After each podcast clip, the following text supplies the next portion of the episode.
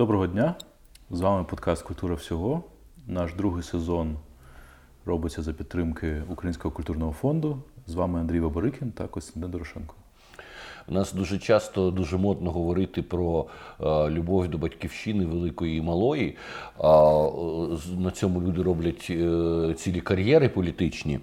Але е, мені здається, що не, може бути жодної любові без якихось реальних справ. І людина, яку ми сьогодні запросили, Семен Широчин, дослідник історії архітектури Києва, кандидат технічних наук, він дійсно демонструє.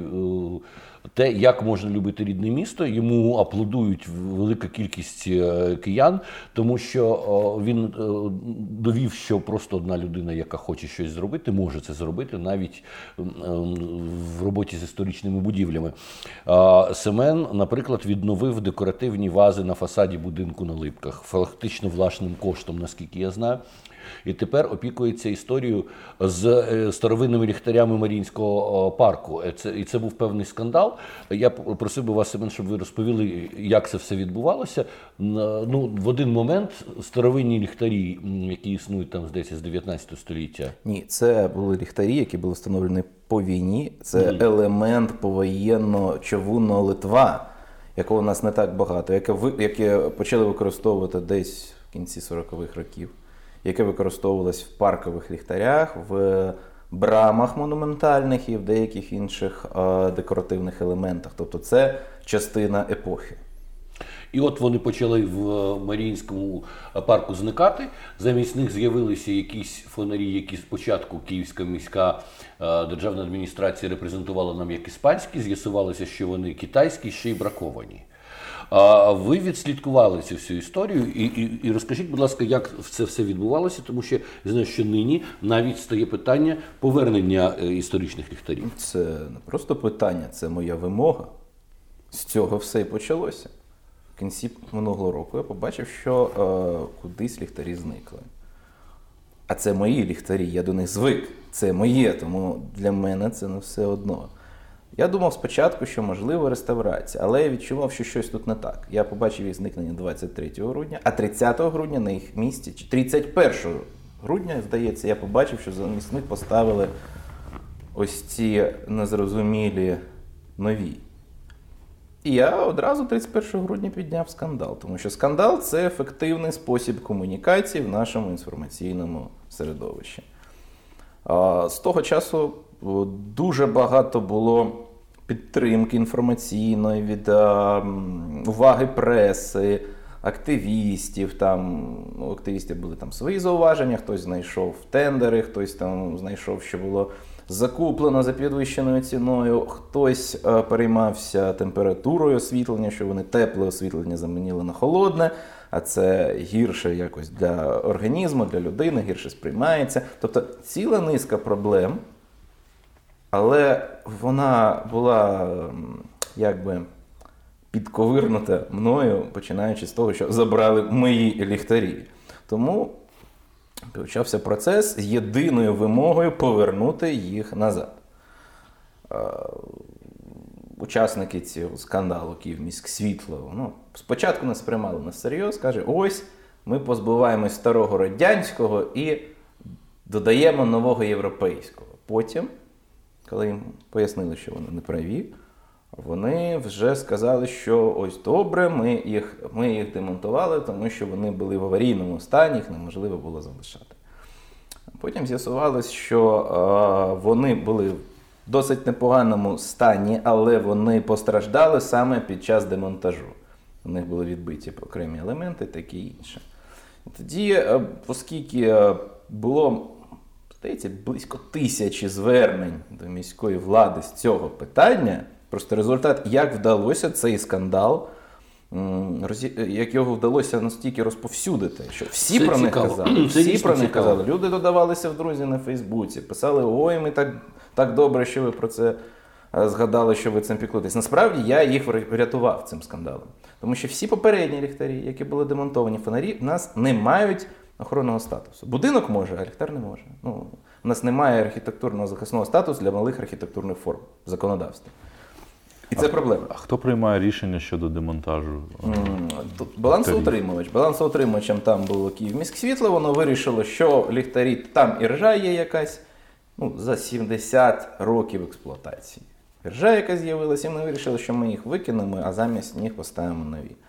Справа в тому, що вони їх е, демонтують, а потім утилізують. Вони їх всі здають на переплав. Тут е, існує Вдалося їх врятувати. розумієте? Ось це вже цінно. Тут існує певна, певна міфологія, така київська, що якщо щось зникає е, вартісне, красиве чи цікаве з міського середовища, то хтось забирає нібито на якісь дачі. Я люблю додавати, що ці дачі побудували полонені німці. От, а Це, насправді, це інша міфологія. Тобто, насправді, все, що зникає, просто дійсно знищується і утилізується. Навіть, навіть, навіть нікому в голову не приходить. Проблема в тому, що воно цінне лише для такого вузького прошарку культурних людей. Лише для них воно цінно. Для інших це мотлох, який їм заважає, який вони знищують і викидають. І так, у нас е, таке у нас відбувається з ліхтарями, зі статуями. Якщо подивитись навіть е, Google панорами Києва за початок десятиліття, за 2011 рік, ми побачимо набагато більше історичних ліхтарів. Вони вже зникли. Це його ніхто не помітив.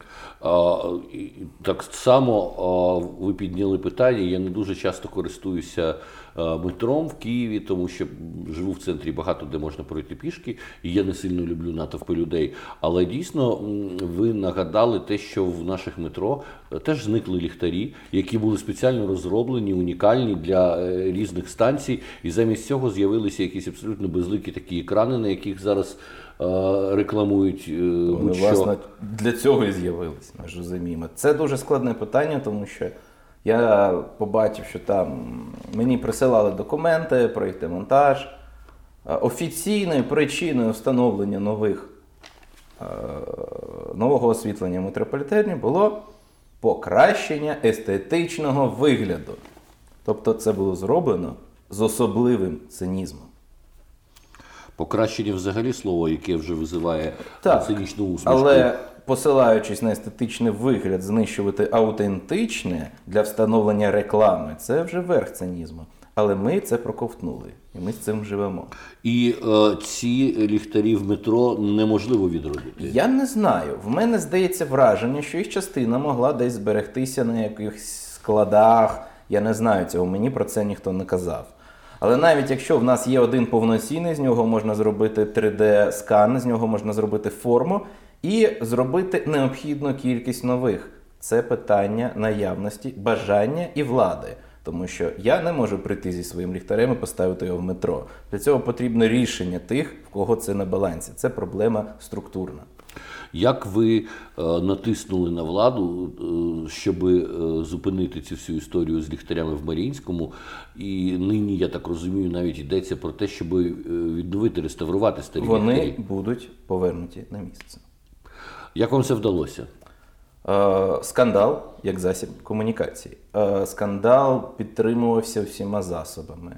У мене кожен день я їхав вранці в Марінський парк, щоб давати інтерв'ю різним телеканалам. Е, Про це писали різні журнали, газети, мене брали інтерв'ю, різні журналісти. І вийшло, що це дало ефект, тому що до міської влади було направлено десь тисячу звернень з цього питання. Це е, момент вашої конкретної позиції енергії, е, себто для того, щоб подібні речі вирішувати, необхідно е, необхідна поява певної кількості таких людей, як ви, які би чимось переймалися і постійно били в одну точку в, у суспільстві, наскільки я розумію. Справа в тому, що ми повинні зрозуміти, що більшості людей ці питання не цікаві, тому що вони переймаються якимось більш конкретними, більш е, практичними питаннями, які пов'язані з їх, е, з їх безпосереднім життям. А питання естетичного погляду міста воно цікавить дійсно не так багато людей, тому що я вважаю, що це певний рівень вже потреб. Якщо у людини, наприклад, вона не має роботи, але або вона не знає, як там вирішити якісь свої матеріальні проблеми, то її рівень потреб не вийде на рівень естетики міста. Тобто економічна ситуація також на це впливає. А, Я е, наскільки зрозумів, е, ви оголосили певний спільно кошт, збір е, коштів на реставрацію ліхтарів в Маріїнському парку, і спробують пробуйте зараз це робити з одним конкретним примірником. Ну, у нас вийшло так, що нам запропонували. Опрацювати один, тобто ми ще не знаємо, скільки буде коштувати відновлення всіх.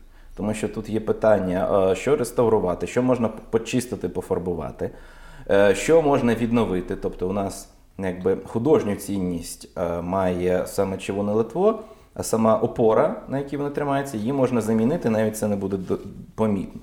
Тобто питання в тому, що відновити, що зробити, що можна почистити, в якому складі метал. Це все е, потрібно проаналізувати.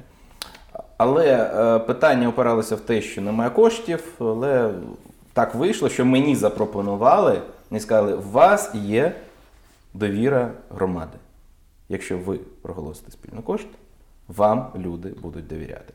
Ми його проголосили, здається, я не пам'ятаю, сьогодні сьогодні в нас п'ятниця, але це було, я не пам'ятаю, можливо, в понеділок. В понеділок, цього, в цей понеділок. Мені запропонували проголосити збір коштів. Вже зібрано більше 20 тисяч. А скільки треба, яка сума потрібна? Там називалась сума в 25, але насправді е, чим більше, тим краще, тому що ми заздалегідь не знаємо, скільки на це все піде. І в нас е, я сподіваюся, що місто до цього долучиться, тому що власне я вважаю, що місто тут має виступити зі своєю позицією, підтримати. Але щоб це почалося, щоб ми могли сказати, що ось є така задача, можна таке зробити.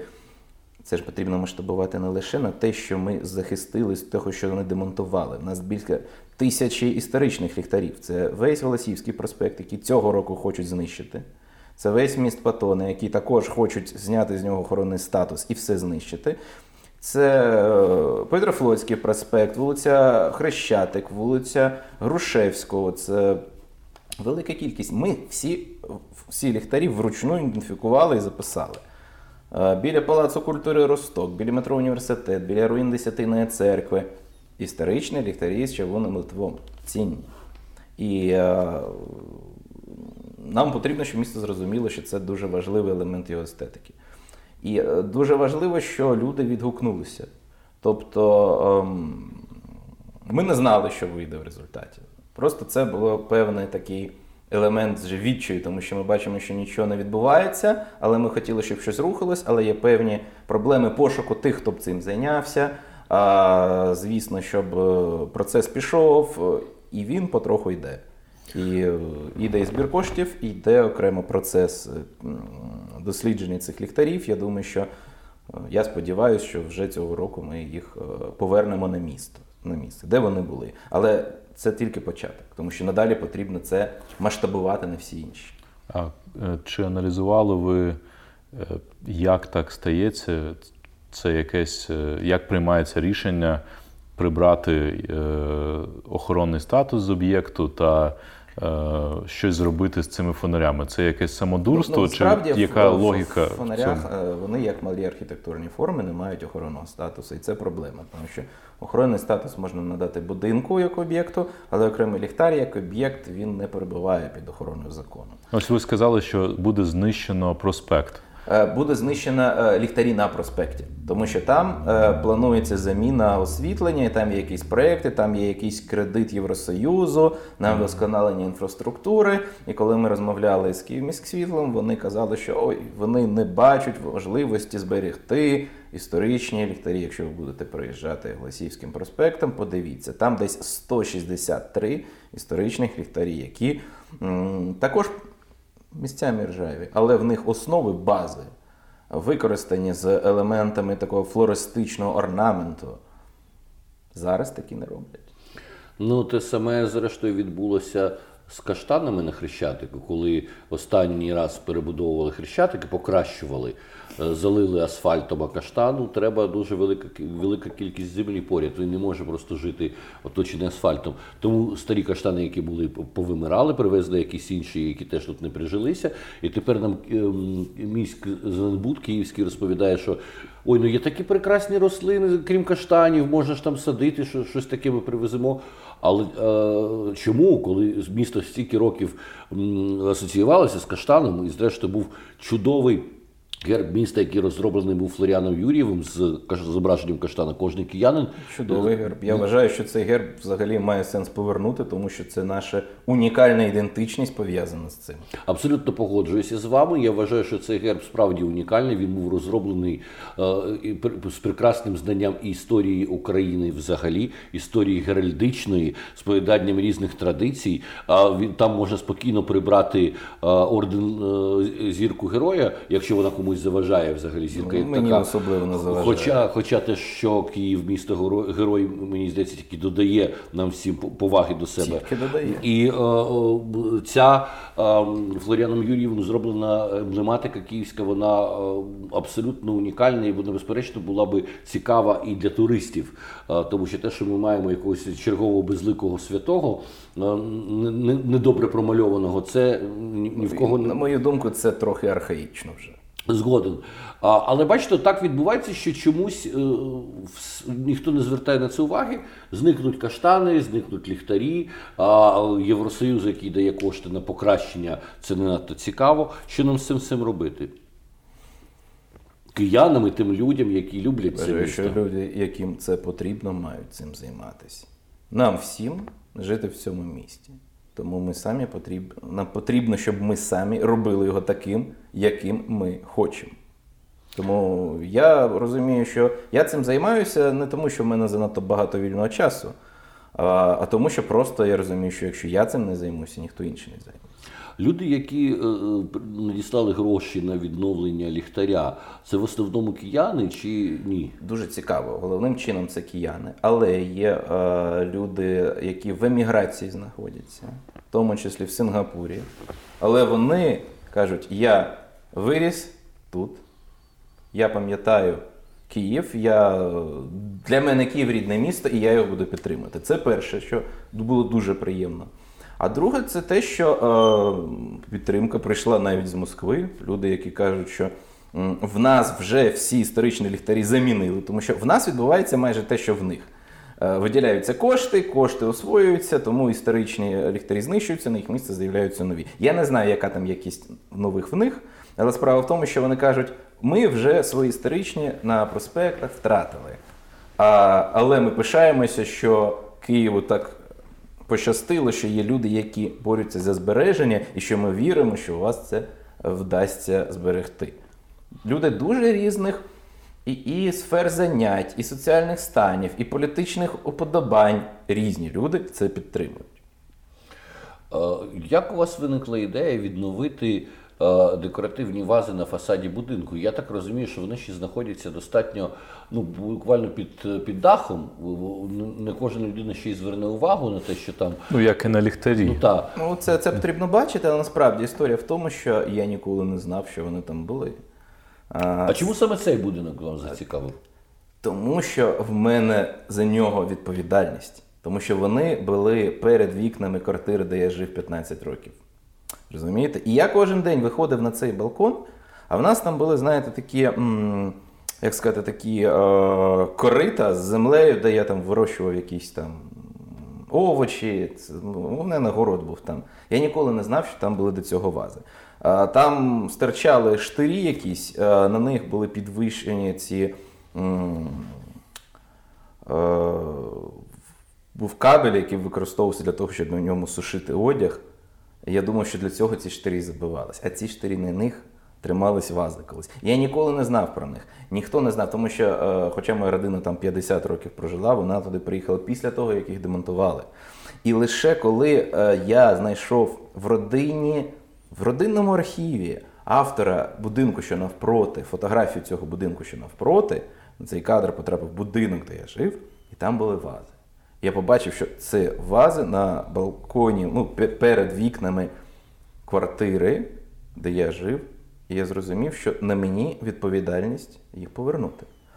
Хоча я ніколи їх не бачив. І потім в одного з сусідів, який там живе трошки більше, він згадував, що колись на початку 60-х вони ще були. Він їх бачив. І він каже: О, повер- повернути їх чудово, я буду щасливий. Ось така історія. Тобто я не знав про них, ніхто не знав про них, хоча я кажу, 50 років жили, але е, вази зникли до цього. Тобто, можливо, вони були зниклі е, під час боротьби з надмірностями. Можливо, вони були неякісно зроблені. Це також розповсюджене явище. Це не тільки сьогодні було. В 30-х також було багато неякісної роботи. А тому вийшло так, що вони зникли. Але я вирішив, що якщо я їх не поверну, ніхто не поверне. Я вирішив над цим працювати досить довго. Ми заміряли, ми знайшли на тонькуванні сліди від постаментів, по фотографіях обчислювали розмір. Ну, дуже багато роботи було виконано, щоб зрозуміти, якого вони були розміру. Креслень немає, проєкту будинку в архівах немає. Всі архіви, все, що могло бути в архівах, мною досліджено. Там цього немає. І в результаті вийшло так, що замірили десь е, майже рік йшло на те, щоб це зробити. А потім я вирішив, що е, потрібно цьому надати розголосу, тому що це важливий прецедент. Мене звинуватили в піарі, в самопіарі, в піарі на пустому місці, бо це я собі ставлю. А я кажу, що собі я міг зробити засклений балкон величезний і все це приховати. Це я люблю для екстер'єру. У нас люди е, залюбки вкладають гроші в інтер'єр, в якесь золото, в золоті батони, в золоті унітази. Але хто вкладе гроші в те, щоб його будинок був красивим для тих, хто гуляє ззовні? Тобто ця інтер'єр-орієнтованість, вона насправді. Я її е, одного разу побачив в Росії в місті Рибинську. Там є будинок початку 19 століття. В нього головний фасад іде на двір, а не на вулицю. Я кажу, що так? А щоб зайві люди не бачили, щоб тільки свої бачили красу. І ця інтер'єроорієнтованість, вона досить властива сьогоднішнім нашим співгромадянам. Екстер'єрної орієнтованості занадто мало. Тому я вирішив, що потрібно подати приклад, потрібно зробити прецедент. Чи якось е, ви свою діяльність е, перетворили на інституцію, чи ні? Якесь ГО? чи... Ні, я знаєте, я я, не я не люблю бюрократію. Дуже не люблю бюрократію. Ну, це... Тому... ГО це не бюрократія. Ну, в будь-якому разі, е, ось мені важливо відчувати власну свободу від будь-яких там якихось зобов'язань, якихось там. Е, е, декларацій всього іншого, тому мене не цікаво створення якихось інституцій, хоча, можливо, це б дало певний ефект, але я не люблю цим займатися. Тому я люблю займатися конкретною справою. Ось я хотів зробити вази, я їх зробив, їх поставив. Незважаючи на карантин, на кризу, на труднощі, тому що була запланована певна інформаційна кампанія, тобто екскурсії з метою збору коштів на вази, лекції, але більша частина цього не відбулося через карантин. Але я все ж таки вирішив, що ну, я люблю досягати поставленої мети, а значить, вони повинні бути на місці. І ось вони на місці. Ви пишете книжки про різні частини Києва з точки зору історії архітектури. Кілька з них я маю задоволення мати в своїй бібліотеці. Одна книжка про забудову 30-х років центру міста, коли сюди переносили столицю з Харкова. Інша, яка мене зацікавила, окремо книжка про район, мікрорайон, там, де побудували Троєщину. Е, поряд з Троєщиною. Я жив в дитинстві на лісовому масиві і бачив, як це все з'являлося. З'явилося дійсно як абсолютно якийсь новий. Надсучасний світ. Надсучасний світ. Так, перетворилося, ми самі бачимо на що. При всьому тому, що там було продумано так, щоб в кожній в кожній частині е, цього мікрорайону можна так назвати. Е, Ну, Є структура масив. Лісовий це масив. Угу. Масив складається з окремих мікрорайонів. Так, а Троєщина?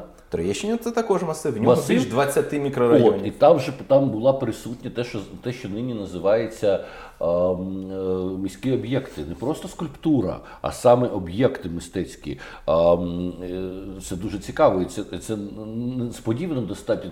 Цікавий такий момент розвитку е, розуміння сучасного містобудування в Радянському Союзі. Тому що спочатку ми мали всюди якісь обеліски, якісь дуже помпезні такі е, скульптурні композиції ідеологічні. На Троєщині ми бачимо зовсім інші скульптурні форми, які мусили дійсно окультурювати тих людей, які там жили.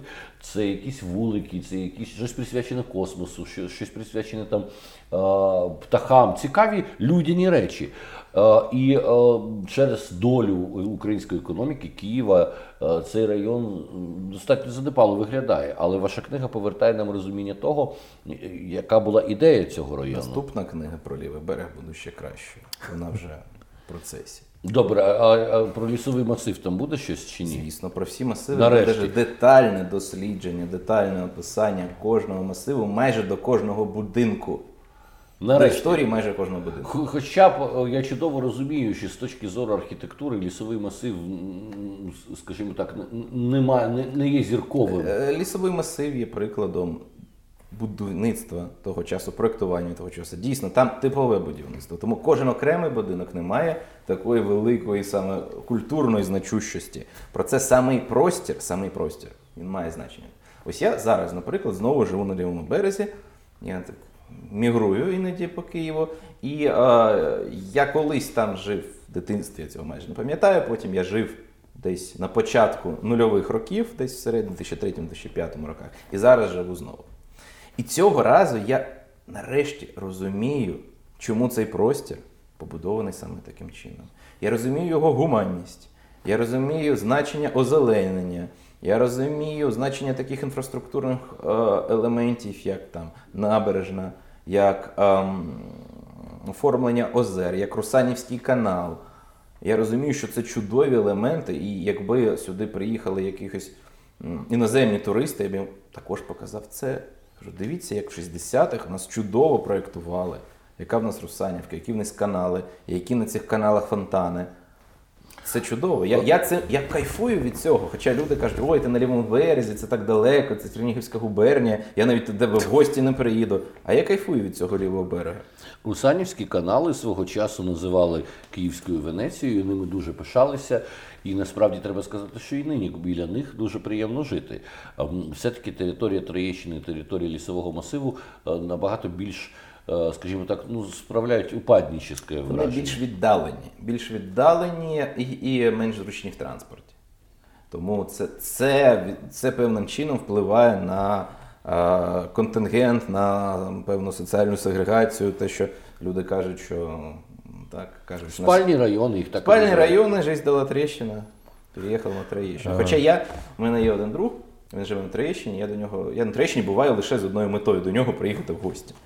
І ось нещодавно я був у нього в гостях, а після цього пішов просто гуляти Троєщиною.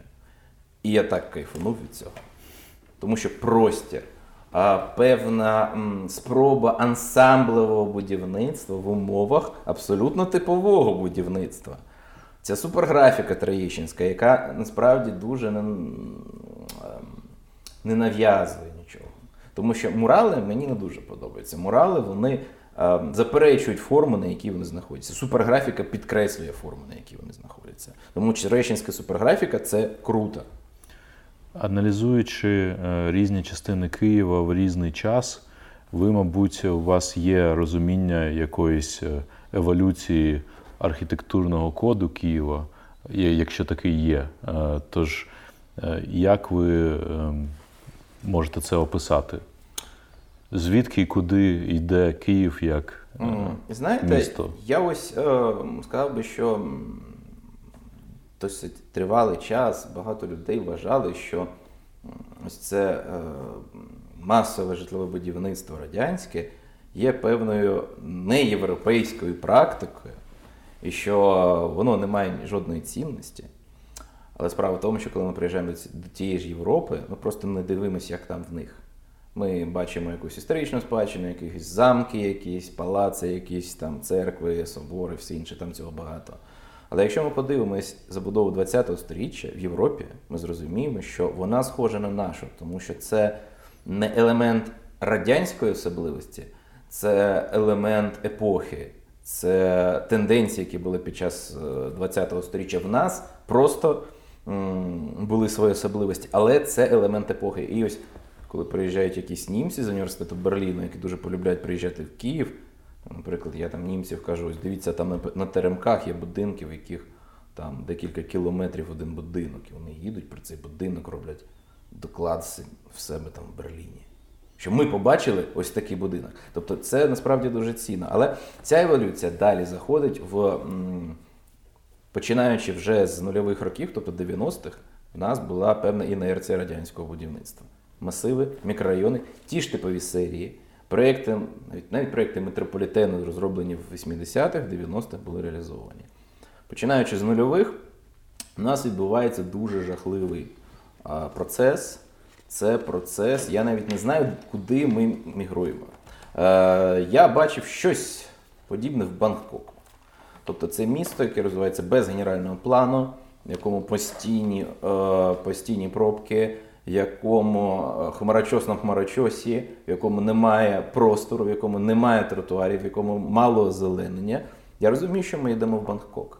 Київ перестає бути європейським містом і стає азійським містом. Причому в Азії бувають різні міста. Тобто, коли вам кажуть, що Шанхай, я кажу, ви не були в Шанхаї. В Шанхаї озеленення більше, ніж в нас. В Шанхаї е, інфраструктура краще, ніж в нас. Ми вже не можемо казати, що Шанхай якось принизливо. Скоро порівняння з Києвом буде. Ну, нас говорять про Шанхай, маючи на увазі ще радянську пропаганду часів режиму Чанкайши. А це зовсім інший Шанхай, ніж той, який існує нині. Так, Я дійсно але іноді цей штамп використовують досі. Так, так. Але насправді Шанхай не більш, більш сучасний, ніж Київ в цьому плані. І а, інфраструктурою китайці ж ще під час Олімпійських ігор, які у них були в 2008 році, вони до Олімпійських ігор відкрили три нові лінії метро. А в нас жодної станції за останні сім років. А коли згадуємо Троєщину, то теж від себе хочу сказати, для мене певним відкриттям цього району було те, що там існує дуже цікава галерея, приватна галерея, а, яка називається Квартира 14. І куратор е, Михайло Олексієнко дуже цікаві теж робить Троєщиною екскурсії. І дійсно там є що дивитися, в тому числі і людям, які приїздять з інших міст. А стосовно архітектури, яка нам не подобається, та яка виросла з Дікорбіз'є, конструктивізм, бруталізм і так далі, мені довелося свого часу пощастило в Парижі опинитися в не те, що дуже буржуазному, навіть в аристократичному районі, куди не приїздять туристи, де е, достатньо монолітне населення, таке дуже старе, і там абсолютний конструктивізм. Там нема нічого, те, що пострадянська людина любить в Парижі. Коли це була фраза увідіть Париж і умереть, і всі бігали там з Олександром Дюма щось вивчали про той Париж. На мене Париж, е, от такі класичні справи, гнетюче враження своєю помпезністю і надмірністю, і е, навіть несмаком. А в тому конструктивістському районі, ну, ну що мене запросили, була дуже цікава компанія. Архітектор, якому було більше 80, і поет-перекладач, якому було під, під 80 років. І от вони повели мене в маленький ресторанчик, де наймолодша людина, офіціант, людина, як, якій було за 40. І це були там хлопчики. Тому що там по вулиці входять старенькі діди, і тебе знайомлять і кажуть, будь ласка, знайомтеся, це герцог Монтегю. А ці всі люди живуть не в палацах в Рококо, вони живуть в цих модерністських районах і вважають це е, носієм стилю зараз. Такого Парижу е, не бачать туристи, але в ньому е, відчуваєш себе дійсно перфектно сучасною людиною і відчувається в цьому саме аристократизм без надмірності. А, ну і а, як ви як ви приходите до того? Взагалі, як ви почали писати книжки про Київ? Чому? Е, Тому що я хотів їх прочитати, а їх не було. Я розумів, що щоб знайти цю інформацію, потрібно це дослідити. Наприклад, книжка про школу, як була написана. Я в, в, в мене вчителем історії була Світлана Васильівна Петровська, представник такої справжньої київської інтелігенції. Я колись запитав Світлана Васильівна, хто у нас хто побудував нашу школу? Він каже: Я не знаю. Це був якийсь типовий проєкт. Я знав тільки Вона це, це дружина Мирона Петровського. дружина Мирона. Семеновича Петровського, так. Це легендарний знавець Києва, легендарний на, на цілий світ, не лише на стосовно України і киян. Всі люди, які приїздили звідкись, е, завжди першим першим ділом цікавилися персоною Мирона Петровського. Мені так пощастило, що вона була моя вчителька історії. І, е, мабуть, це через неї в мене виник інтерес до цього. Я почав цікавитись історією будинків, міста і всього іншого 15 років тому, коли е, вона стала моєю вчителькою у 2005 році, коли я вже закінчував школу. І, здається, там лише рік або два. Тобто десь е, у старшій школі вона стала вчителькою, тому що вчителька, яка була в нас, вона звільнилася і нам поставили Стану Васильівну. І мене, мені було досить складно з нею спочатку. Тобто вона не є шаблонним вчителем історії, вона не розповідає дати, вона не розповідає там якісь прізвища, вона вчить відчувати. І ось відчувати історію певним чином, я був в якійсь опозиції до неї, але потім я зрозумів, що саме через це е, в мене виник інтерес самому знайти все. І коли я знаходив, вона завжди підтримувала всі мої дослідження. І було цікаво. І я завжди ось в мене виходила книжка нова, і я розповідав про свою нову книжку. І вона це цінила. І е, дуже важливо те, що е, я в, один момент зрозумів, що немає літератури, в якій розповідалося б про радянську забудову Києва. Тобто є радянські книжки, але вони певною мірою застарілі, вони необ'єктивні і вони занудні. Так, це була специфічна мова офіційна, яку крізь яку придиратися дуже важко було і тоді, і зараз, безперечно. І е, з іншого боку, я коли писав дисертацію, я стикнувся з тим, що дисертацію можна написати лише таким чином: пасивні форми, якісь нелюдська мова взагалі. Коли я захистив дисертацію, я собі пообіцяв, що всі подальші мої роботи будуть написані людською мовою для людей. Тобто аб, абсолютно інакше, щоб це було як розмова. Розмова за, за, за чаєм, за вином, розмова у дворі, розмова за, за столом. Щоб воно легко сприймалося. І е, всі подальші книжки я намагаюся писати не в науковому стилі, а в такому більш популярному, що щоб людям це було цікаво. І е, здається, якщо ось е, література, яка була радянська, багато людей шукають сучасну літературу про той період. Тому що тоді ось було написано життя радянської людини покращилося, партія хвилюється, ось було там вироблено стільки квадратних метрів житла.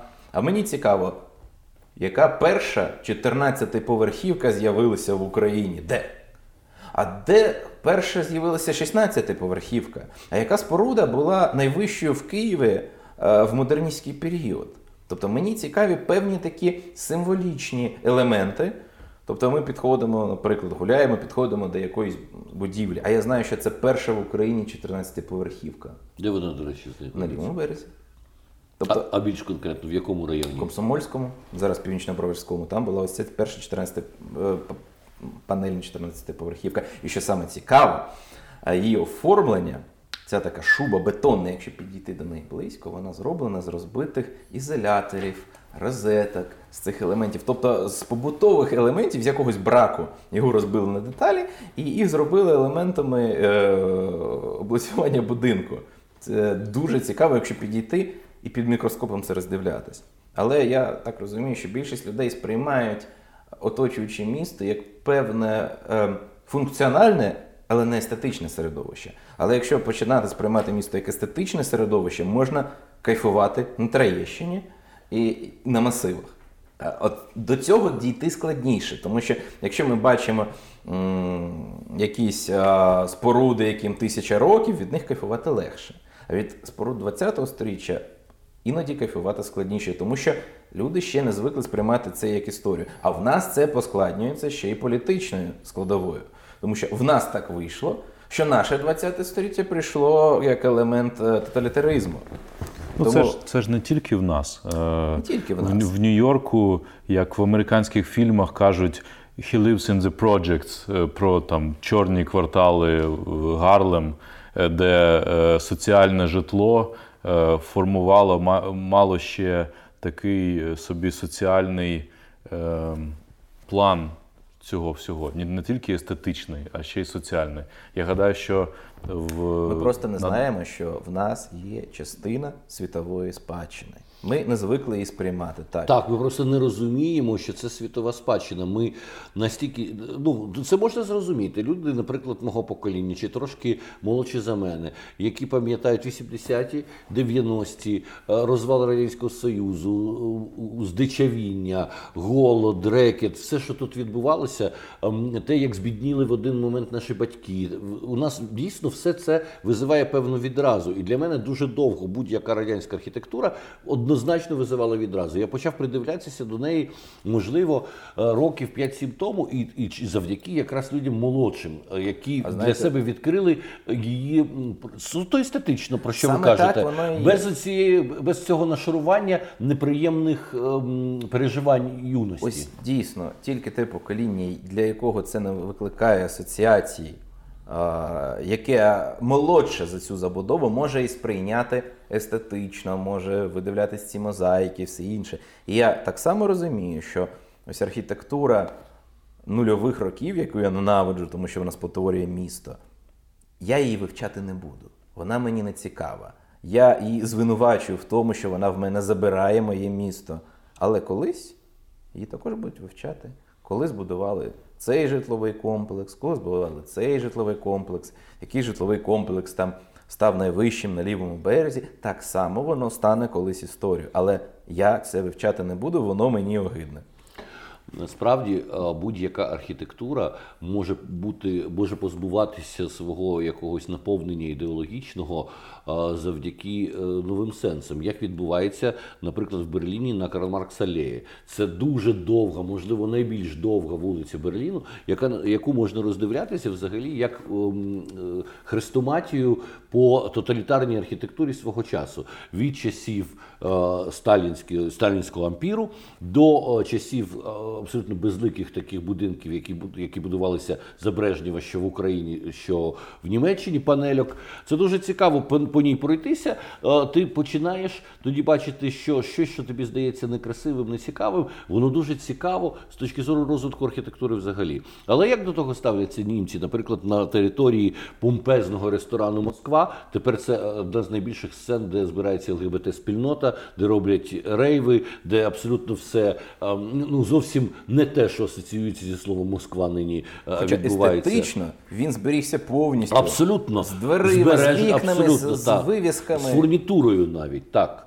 Е, І а, це цікавий момент. А- в а, бібліотеці, яка носить ім'я Карла Маркса, і в якій висить величезний портрет Карла Маркса над сценою, а, зірка е, німецького кіно і улюблена акторка багатьох е, режисерів прогресивних, зокрема Фасбіндера, Ханна Шигула, презентує свою книжку. І це все е, Нормально. е, абсолютно нормально Це сприймається. їх історичний Так, при цьому Ханна Шигула під портретом Карла Маркса рекомендує познайомитися зі своєю коханкою з Куби. І зовсім нема в цьому ні, ні, ні, ніхто, не, ніхто не використовує оцей так званий комунізм в його, в його тоталітарному о, е, напрямку, який тоді вкладався, коли це все будувало. Але знаєш, дуже легко позбуватись ідеологічної, ідеологічного навантаження в такому будинку, який ти описав. А е, яке було ідеологічне навантаження Хрущівки, яка зараз стоїть? Е, я гадаю, що треба розрізняти ідеологічне навантаження та соціальне, якесь е, суспільне навантаження, Так, ну є, да, якого не можна згоден. позбутися. Є дійсно будівлі. Не можна перетворити Хрущівку на нічний клуб. Абсолютно Дуже важко. Ну більше того, я тобі скажу, що певна архі... у нас же яке ставлення Е, радянська людина, яка нічого в світі не бачила, крім радянського, думала, що гарне і красиве це дорадянське, дореволюційне. Або зарубіжне. Зарубіжного не бачили. Був за... е, була завіса. Чесно кажучи, Була завіса. Не бачили, але вважали, що воно краще. так, Тому ду- ду- дуже мало людей. виникли ці міфи про чешські проекти. Так, Розумієте, але- вони виникли саме через це. Виникли, але якщо ми поїдемо зараз в будь-яку країну Європи, і зовсім не обов'язково соціалістичну, в той самий Париж, ми побачимо такі самі будинки, в той самий Лондон, ми побачимо бруталістські будинки, такі самі, як в радянському А знаєте, в чому буде відмінність? Вони будуть виглядати як щойно побудовані, а наші будуть спотворені Доглянені. прибудовами, утепленням, балконами, Мансардами, всім іншим. так. так. В них воно виглядає, наче щойно побудоване. Повертаючись до Берліну, коли я сам гуляв Карл Маркс Алеє, вона, між іншим, побудована за певними ідеями, які були.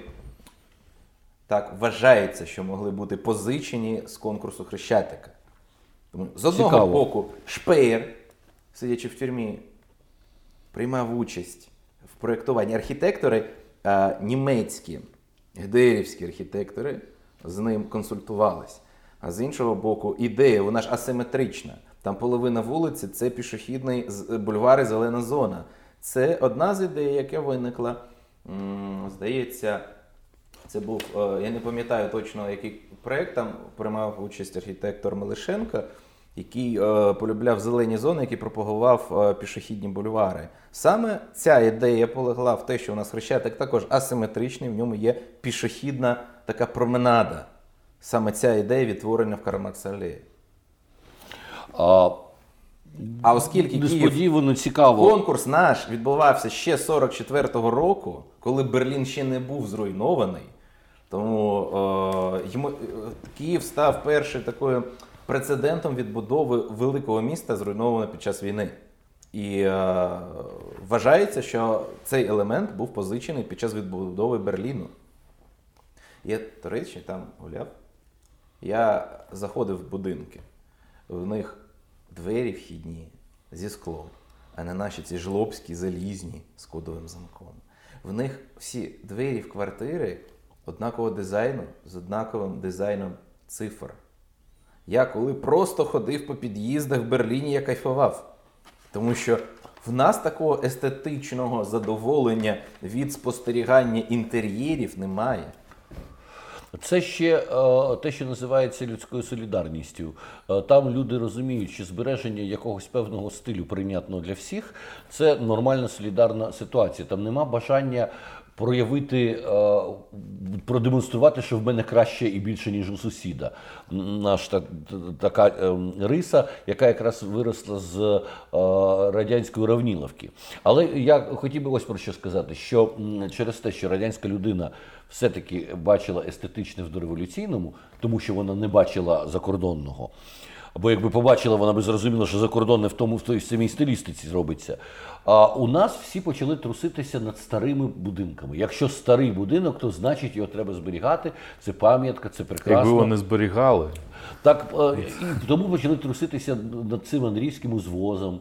Багато людей сьогодні взагалі не розуміє, що Андріївський узвіз е, великою кількістю будинків це, це все новобудови. Це зовсім не, не, старовинні, не старовинний ансамбль. На початку ХХ століття це був достатньо занюхана частина Києва, Андріївський узвіз, там, де були публічні будинки, там, де було все. ну, Там нема майже якісної архітектури. Кілька будинків, можливо, там мають якусь цінність.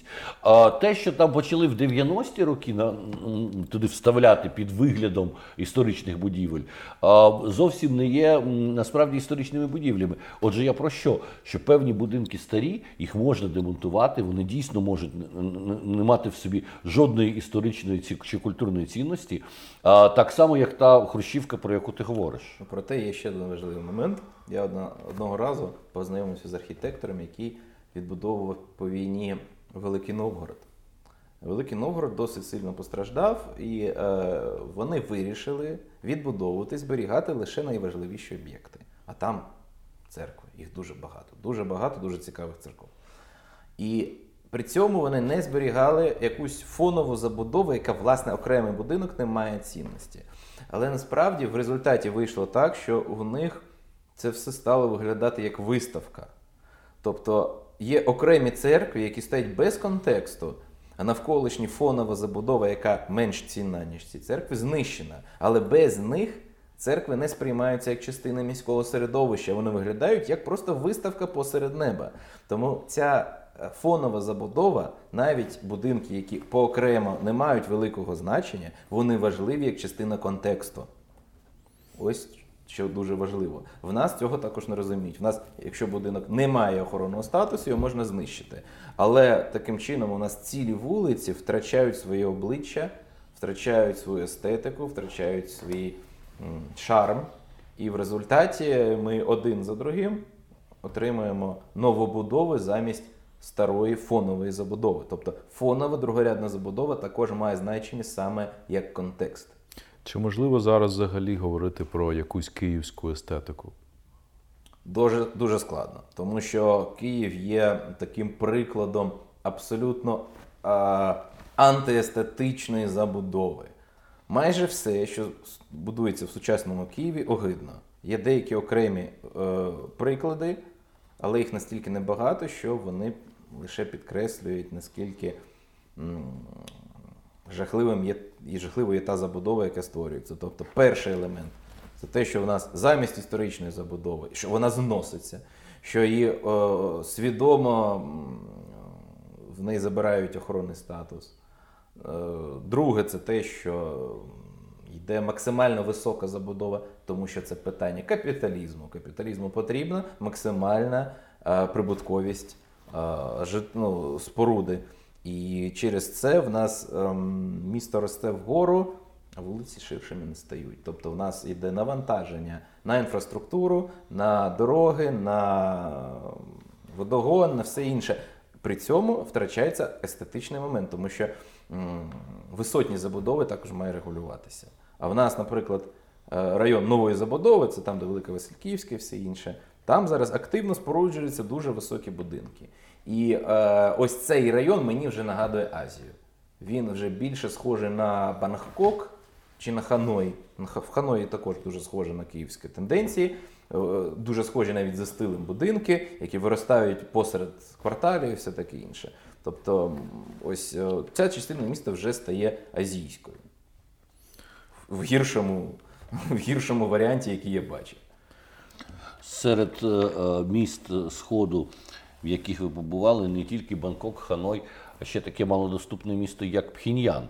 І я е, наскільки можу зрозуміти, архітектура Пхіньяну на вас якраз е, справила велике враження. Ви читаєте лекцію присвячену, і ви певним чином порівнюєте пхіньянську архітектуру з архітектурою радянською. Фотографії, світлини, які ми бачимо в інтернеті, дійсно, коли ми бачимо Пхіньян, тут ми можемо уявити собі якийсь Сингапур. Це все так красиво підсвічено, це все так унікально виглядає. Насправді, зблизька вона виглядає трошки простіше. Тут є певний ефект репрезентації, спеціальний піарівський, бо я теж бував в Пхіняні і можу е, про це говорити. Але справді е, зараз Пхінян переживає певний просто бум розвитку порівняно з часами, е, коли державою правив верховний керівник Кім Чен Ір. Тоді Корея мала дуже серйозну кризу, економічну, гуманітарну. Нині інша історія. Але цікаве ваше враження від Пхіньяну. Мабуть, це одне з найкращих міст, які я бачив в Азії.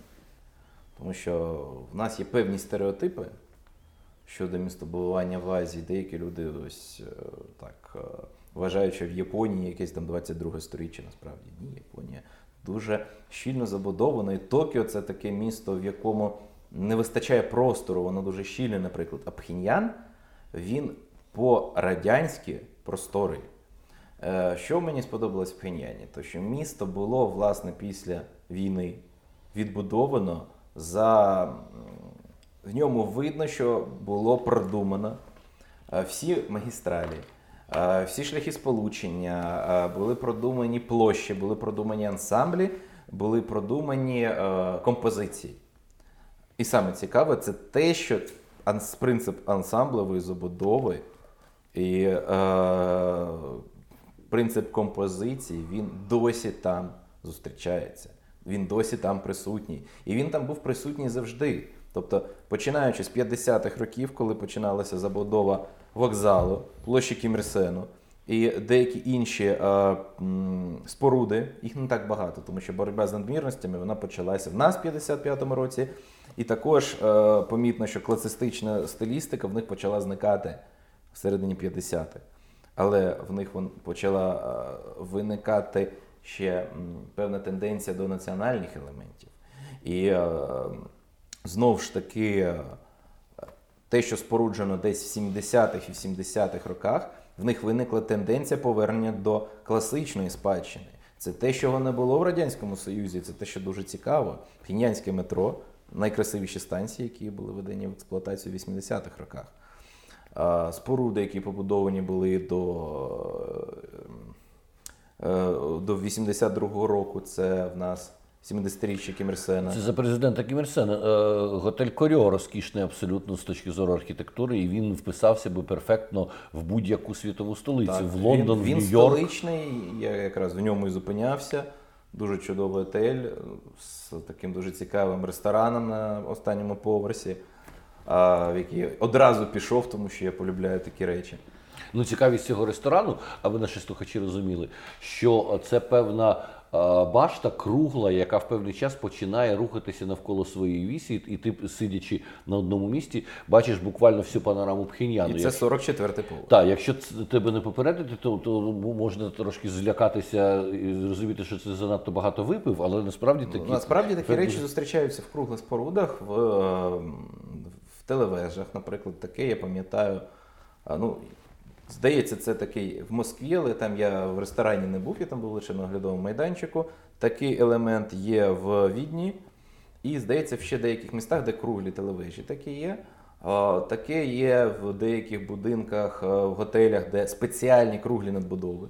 Ось в Кореї їх дуже полюбляють. Я бачив такі круглі надбудови над Корьо, над е, Янгакдо, над е, Рюгьон. Там, здається, 5 поверхів, які будуть мати ці а, круглі а, ресторани. 5 поверхів ресторанів, які обертаються на, е, останніх поверхах цієї вежі з 100 до 105.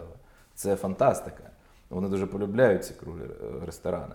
І я бачив це не тільки там, я бачив це в гірських комплексах, куди нас вивозили. Там також є такі ресторани. Тобто вони це полюбляють і в них їх дуже багато. Це чудово. Вас в першу чергу цікавила архітектура в Кореї. Звісно, звісно, мене цікавила архітектура, і я був вражений ем, масштабом. Масштабом вулиць е, і е, певним чином станом і збереження. Тому що в них модернізм 80-х років виглядає так само, як коли він був побудований. Тобто там видно, що пройшло певна кількість років, але в нас виникає певні хаотичні новодови, перебудови, добудови, відбудови і все інше. В нас спотворюється поступово модерністична спадщина, а там вона зберігається. І там вона зберігається певною мірою в такому стані, який я бачив в своєму дитинстві в нас, коли всього чого не було. Тобто кінець 80-х, початок 90-х в нас. А в них воно таким зараз є. І це чудово, цей стиль, естетика. Але ж це з- Певна мон- зі зрозумілих е, причин так. Тому що Там, та- там е, політичний строй не змінився Так, з і це для 50-х мене було таке подорож, е, якби, подорож кудись далеко, але водночас подорож додому. Тому що я побачив ту естетику, яку я колись пам'ятаю в дитинстві, і я зрозумів, наскільки цікаво, коли вона зберігається. Ну, ви бачили е, так чи інакше естетику представницьких е, споруд. Е, Тому що будинки, в яких живуть е, прості корейці, туди не можна потрапити. Мені було дуже цікаво подивитися, як живе пересічний кореєць, тому що прекрасні палаци, е, розкішні музеї, площа Кімірсену це все соціальне, це все показне. А бачити, яким є побут, якою є архітектура для людей, у людини, яка приїздить до Північної Кореї, нема можливості. Ну, я кажу е, на основі того, що я бачив, але е, звісно, там все будується з точки зору оглядовості, і це дуже важливо. Я це порівнюю з знаєте, є такий принцип. е, Я не знаю, я, забув слово, але розташування товарів на полицях в магазині. Тобто, куди людина дивиться своїми очами? Ось куди вона більше дивиться, там повинно бути все найкраще. А десь на нижній полиці можна покласти щось подешевше. Тільки в томаті. Тому там все побудовано з точки зору ансамблів, з точки зору е, скільки поглядів, так, якщо ми порівняємо з Ютубом, скільки переглядів отримує споруда. Ось у нас є локація, там є багато людей, наприклад, вокзал. Кількість переглядів вокзалу буде висока, тому вокзал має бути представницьким. І там все побудовано з точки зору цього правила. І це основне правило сталінської ієрархічної архітектури, яка в нас усюди є на пострадянських містах. В них це е, зберігається, в них масиви дуже цікаві. Тобто я спостерігав вулицю Кванбок, це забудова десь більше 30 поверхів, але вона побудована як єдиний модерністський ансамбль. І такої висоти в нас, наприклад, немає. У нас немає на Позняках, наприклад, 30-поверхових ансамблів. У нас або є щось хаотичне, е, або воно менше. Тобто за масштабом воно навіть більше, ніж в Москві, тому що в Москві 30-поверхових масивів не було. Там були окремі високі будівлі, дійсно, але пхіньянський розмах він навіть більший за московський в окремих спорудах на периферії. Там є я бачив 40-поверхові житлові будинки. Це вже не кажучи про ті останні ансамблі, які споруджувалися в 2017 році, там де був житловий будинок 84 поверхи. І це ансамбль з єдиним кольоровим рішенням, з єдиним стилістичним рішенням, з усією необхідною інфраструктурою. Тобто соціалістичний принцип містобудування присутній, а в нас в нього вже немає. Стосовно кольорового рішення, дуже цікавий момент. При всьому тому, що корейці дуже полюбляють яскраві кольори, коли ми побачимо їхній, їхній національний одяг, особливо жіночий, ми побачимо строкатість, ми побачимо дуже е, е, велику кількість різних кол- кольорів. Архітектура часів президента Кімірсена і часів керівника Кімчинира вона була, вона вирішувалася в таких класичних сталінських сірому, е, граниті, е, в таких кольорах. Саме е, верховний керівник Кім Чен Ін подарував, повернув громадянам Кореї оцю барвистість, оцю веселку. Дійсно, там з'являються будівлі, цілі ансамблі. Дуже яскравих кольорів, яскраво-зеленого, червоного, помаранчевого. І це, і це, до речі, е, тепер перекликається з київською архітектурою. Якщо ви побачите нові будівлі, які будуються на, тій самій е, Русанівці, біля Русанівських садів, величезні, ну не 30 поверхів менше, але вони такі так само дитячих яскравих кольорів ці будинки. Є певна відмінність. Е, Вона в тому, що там, по-перше, е, використовується не найяскравіші тони, тобто дійсно їх е, колір національного одягу е, він відображується в архітектурі. Але м, є такі дуже кричущі, тобто ми можемо взяти, наприклад, зелений, можемо взяти кричущий, такий вировіглазний, ядовитий зелений, а можемо взяти якийсь більш блідий зелений. І там, якщо порівняти з певни, певними дуже сторкатими, дуже такими яскравими насиченими кольорами, які ми можемо зустріти у нас, в них воно більш таке більш нейтральне. Е, Тобто дійсно є аналогія в тому, що воно стає кольоровим, але там це, по-перше, воно пов'язано все ж таки з тими традиційними кольорами, які в них є. А по-друге, все ж таки їх кольорова гамма, вона якось узгоджена. Тобто, навіть якщо ми беремо забудову вулиць, вулиці, я забув, як вона називається, район, здається, яка в 2017-му побудована. Там всі будинки виконані головним чином в такому темно-зеленому або білому кольорах, або в такому біло-сірому кольорах. Тобто є е, певний, як це називається, навіть е, дизайн-код. Є дизайн-код цієї вулиці. В нас дизайн-код складно сказати. У нас може бути дизайн-код окремого будинку. Він, наприклад, помаранчевий. А рядом стоїть будинок, він, наприклад, зелений, так, повністю. Вони сприймаються як окремі елементи. Там є спільний дизайн-код, який а, склеює різні за висотою і за призначенням будинків в один елемент. Тобто є певна знов таки масштабність задуму. Чи досліджували ви, як е, використовуються дизайн-коди в е, європейських містах? Адже з того, що ви кажете, ну зрозуміло, що коли будується ціла вулиця державою, то там можна впроваджувати якісь дизайн-коди. А коли один будинок будується однією компанією, як у- як в нас, а інший будинок іншою, то узгодити між собою дизайн-код дуже важко. Е, Можливо, У нас дизайн-коди е, намагаються реалізувати хоча б через е, єдиний стиль вивісок. Тому що я насправді я зрозумів, що трошки стає краще, коли передивляюся фотографії десь десятирічної давнини, коли цієї реклами не було, де не було видно взагалі, куди вийти. так? Вихід з станції метро не видно, куди йти. Бо всюди якась, якісь кіоски, якась реклама, їх стало дійсно менше. І реклами стало менше. То в нас намагаються якось це реалізувати, е, посилаючись на європейський досвід, де дійсно непомітно воно. Воно є, але воно непомітно. Тобто це е, декілька букв, наприклад, які є на фасаді будинку, але які не закривають сам будинок, тобто окремі букви. А в нас що? В нас велетенська вивіска, яка закриває частину фасаду. Тобто є відмінність, і ми потрошку вчимося цьому. Потрошку вчимося.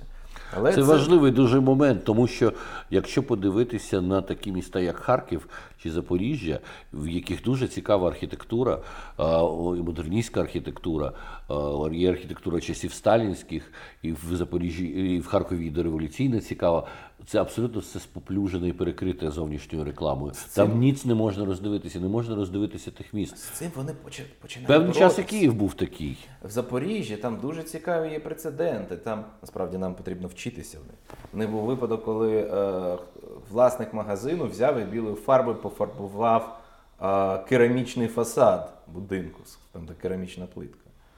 Там серйозно все це взялися, там поліція, головна справа, там е, пошкодження пам'ятки архітектури. А в нас що? У нас на Хрещатику якийсь магазин перефарбував фасад, ніхто не реагує.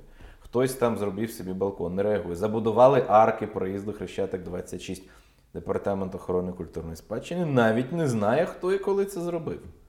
Тобто, щоб це відбувалось, потрібно, щоб відповідні люди на відповідних посадах цим займалися.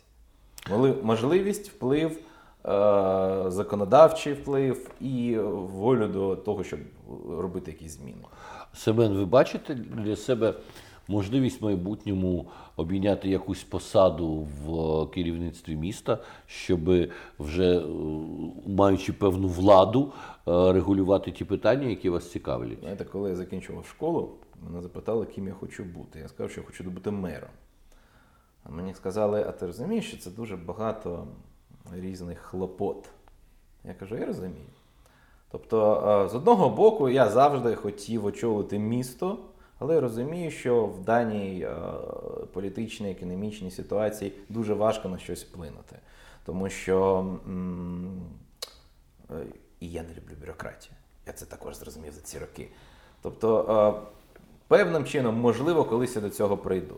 Але зараз я розумію свою роль як певного, знаєте, такого проповідника, певного такого духовного керівника, як е, що робити з містом. Тобто я бачу таку роль, певним чином, духовну роль проповідувати е, правильні ідеї.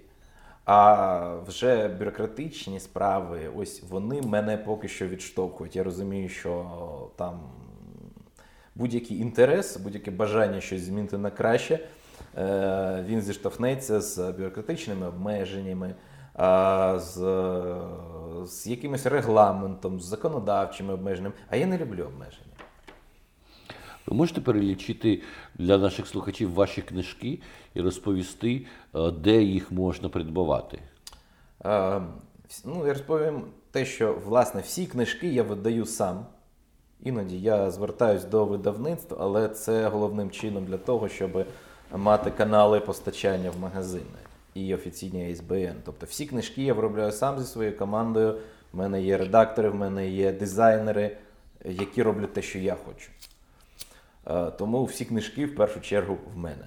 І весь наклад всіх моїх книжок, окрім тих, які зроблені співавтором, вони належать мені. Ем, Книжки. Почала, е, ми почали з сам видаву. Це була книжка про лівобережжя, дві книжки про лівобережжя, вони вже закінчились. Потім була книжка про е, Солом'янський район, це теж був сам видав, він закінчився. Е, Потім я почав свою міжвоєнну серію. Це буде 5 томів, з них два видані. Перша про школи міжвоєнної, а друга про урядовий центр і реконструкцію столиці. Третя книжка вже написана з цієї серії. Це книжка про е, неіснуюче місто. Це більше сотні нереалізованих проєктів і більше півсотні зниклих споруд. Четвертий том присвячений конструктивізму і його боротьбі з інерцією в архітектурі в 20-30-х. Це боротьба е, інтернаціоналізму з націоналізмом в мистецтві. Це дуже цікаве. І п'ятий том найбільше буде присвячений сталінській архітектурі. Це міжвоєнний Київ, а ще буде післявоєнний. Колись, я сподіваюся, до нього дійду. Міжвоєнний вже написаний. Е, Останній том мені залишилось десь через місяць я його закончив. Справа в тому, що потрібно сфотографувати окремі будинки, підготувати. Тобто, я думаю, що впродовж десь 2-3 років я видам останні три. І вже перейду до післявоєнного, тому що там хрещатик. Е, Окрема серія про периферії, тому що всі пишуть про центр, а хто буде писати про периферії? Про периферії ми почали з, з, з Лівобережжя, потім Солом'янський район, потім Голосіївський район вже вийшов е, з видавництвом, кольоровий, в твердій обкладинці, тобто вже солідні, солідна книжка вийшла. А далі Святошинський район. Я думаю, ніхто ж не буде писати про Борщагівку. Ми не писали про Борщагівку, знайшли проекти, чудові ескізи, чудові старі світлини. Я зрозумів, наскільки Борщагівка була чудовою. Це ж взагалі перше таке, перший найбільший масив на 100 тисяч людей, який будувався, то навіть метро хотіли протягнути. Борщагівка була дуже цікавою, і я розумію, яка вона зараз забудована всіми кіосками де неможливо пройти, там, нагнати юри, цей ринок, який там є, але колись там було чудово, там був модерністський простір, фонтани, все таке інше. Далі е, ми перейшли на цікавий експеримент. Зараз ми на спільно кошті збираємо гроші на видавництво е, другого видання Солом'янського району. Там 400 сторінок, унікальні е, фотографії. Туди увійшли матеріали скандальної моєї лекції в КПІ щодо непобудованих корпусів на місці, яких комерційне житло на території університету збудоване. Все це увійшло до книги. І зараз ми вже зібрали 45% е, від необхідної суми, і чим скоріше ми її зберемо, тим скоріше вийде ця книга. І тим скоріше ми будемо працювати над новою книгою про лівобережжя. Е, спілкуєтеся ви з можливими читачами через Фейсбук, наскільки я розумію. Так, дуже багато людей мене додається. Я навіть іноді думаю, що я більша частина моїх френдів в Фейсбуці особисто зі мною не знайомі. Тобто, це певні люди, яким цікаво те, чим я займаюся. Ну, дійсно, ви е, займаєтеся речами і цікавими, і важливими, а принаймні для тих людей, які е, живуть в Києві, і я від себе дозволю собі від імені киян вам дуже щиро подякувати за цю роботу е, і е, побажати натхнення на майбутнє, тому що так писати тут є багато про що. Хочу нагадати, що цей сезон нашої програми Культура всього а, ми робимо за підтримки гранту Українського культурного фонду. І нашим гостем сьогодні був Семен Широчин. Дякуємо. Так, це, Все. Костянтин Дорошенко, Андрій Боборикін і до скорих зустрічей. Дякую, що запросили.